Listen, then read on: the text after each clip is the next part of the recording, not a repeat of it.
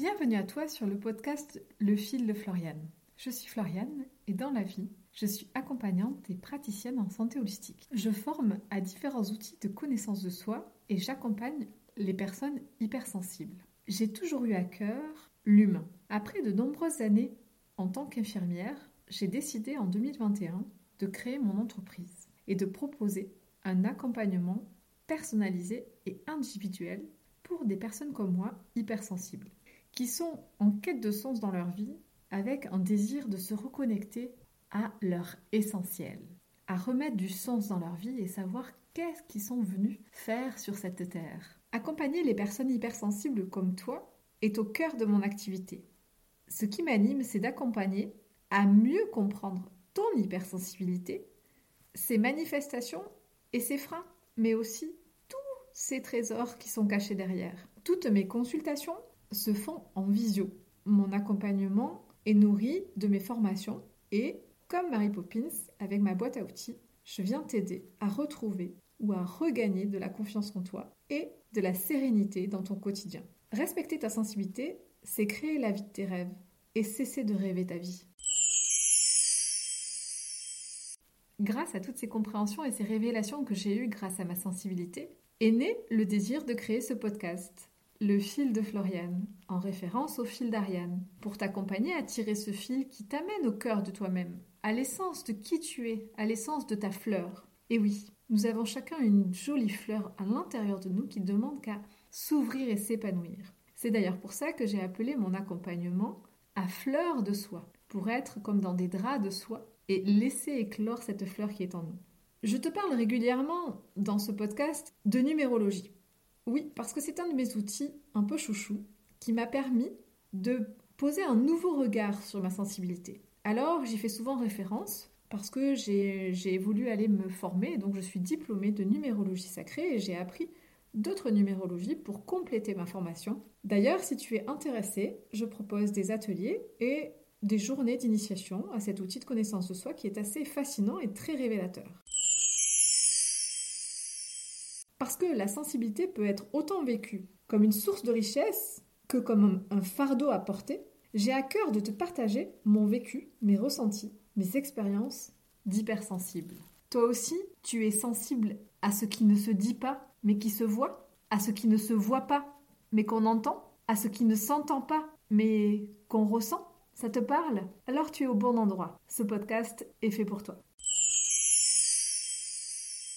Aujourd'hui, dans ce nouvel épisode, j'ai eu envie de te parler d'amour. C'est un vaste sujet, l'amour, pour l'hypersensible ou pour toutes les personnes. De toute façon, c'est un.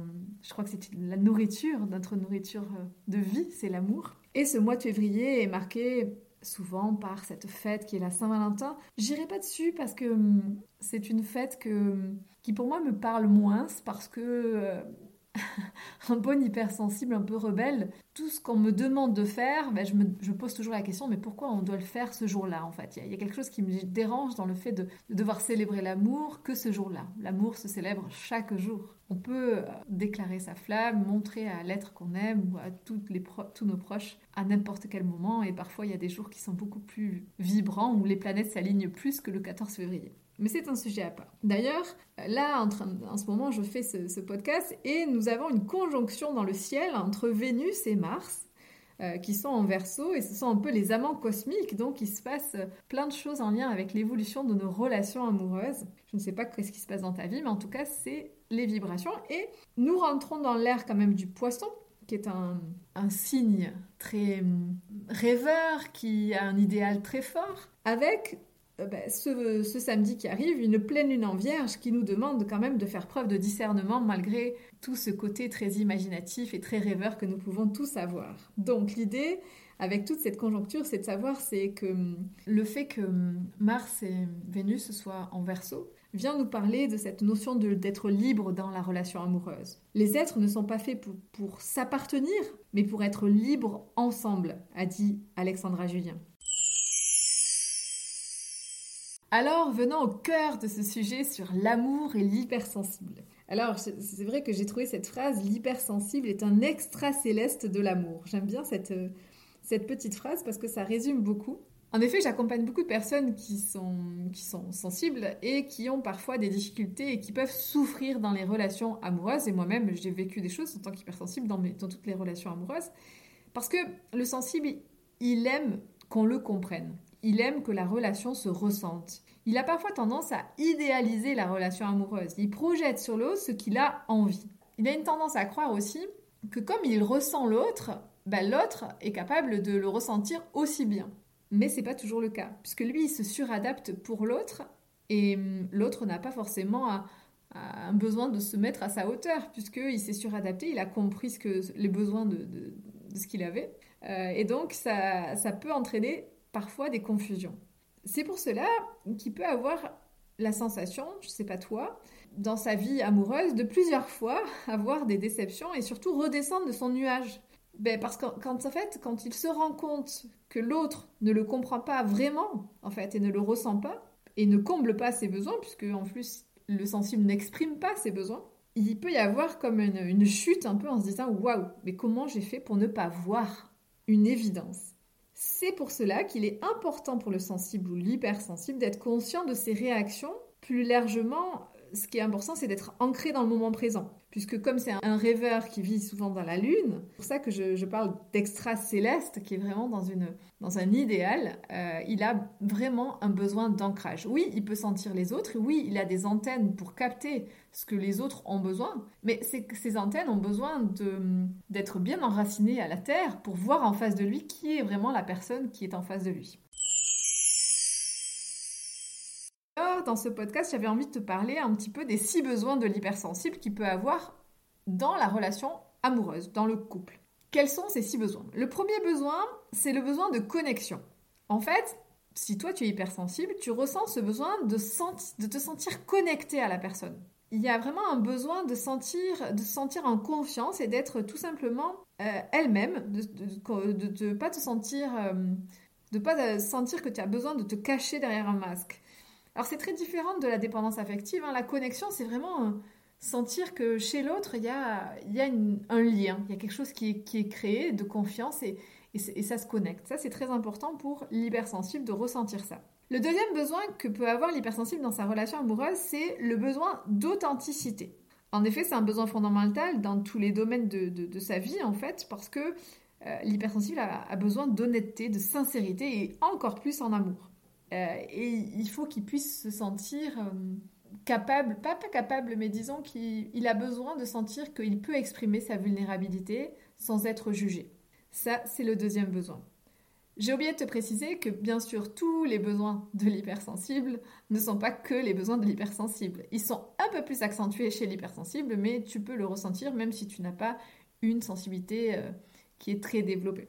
Le troisième besoin, c'est le besoin de se sentir en sécurité. Et oui, parce que le sensible, il vit la relation de manière très très intense.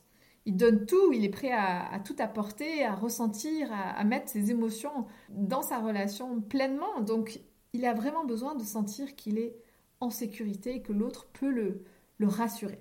Le quatrième besoin, qui est très très très très très très très très très très important dans cette relation avec l'autre, c'est le besoin de liberté. Je crois que ça c'est un besoin universel que peut-être nous n'avons pas tous euh, acquis parce que notre société nous, nous amène à, des formes de, relations de dépendance. Mais j'aime beaucoup cette phrase que j'ai déjà citée dans d'autres euh, épisodes de podcast, mais de la liberté né le véritable amour. C'est parce que je suis libre que je peux aimer de manière euh, inconditionnelle. Si j'aime sans être libre, c'est un amour conditionné par quelque chose. Donc il y a ce besoin de liberté et de se, et de se retrouver avec, avec lui-même en fait. L'hypersensible, dans ce besoin de liberté, il y a vraiment ce besoin de, de pouvoir euh, se ressourcer seul et que l'autre respecte ce besoin-là. Le cinquième besoin que l'hypersensible peut avoir dans la relation, c'est le besoin d'être écouté et d'être rassuré. Et oui, les sensibles savent écouter et ils ont des, des, des dons pour ça, de belles qualités.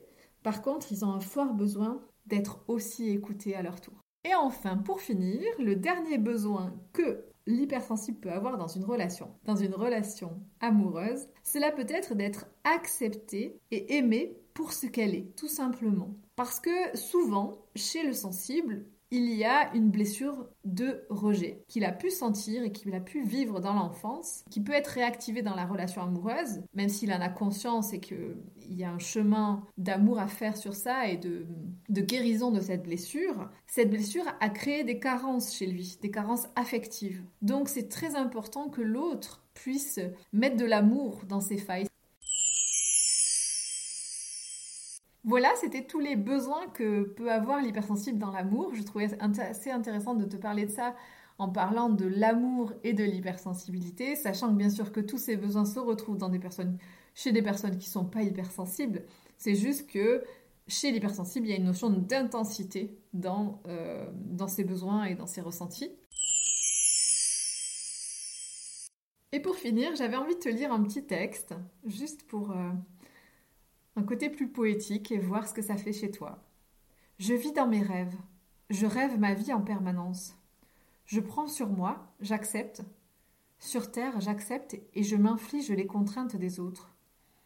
Je n'arrive pas à dire non par peur d'être seule. Mais au final, je suis toujours seule dans mon paradis des rêves. J'ai toujours espoir que quelqu'un arrive à rentrer dans mon rêve pour le rendre réel et non plus imaginaire. Je m'y prends mal. J'ai toujours pas compris que c'était, à moi de donner vie à mes rêves. Qu'est-ce qui m'empêche d'y arriver? Qu'est-ce que je n'ai pas compris? Je vous invite à méditer peut-être sur ce texte parce que des fois, quand on est hypersensible, on peut être dans une forme de schéma de dépendance.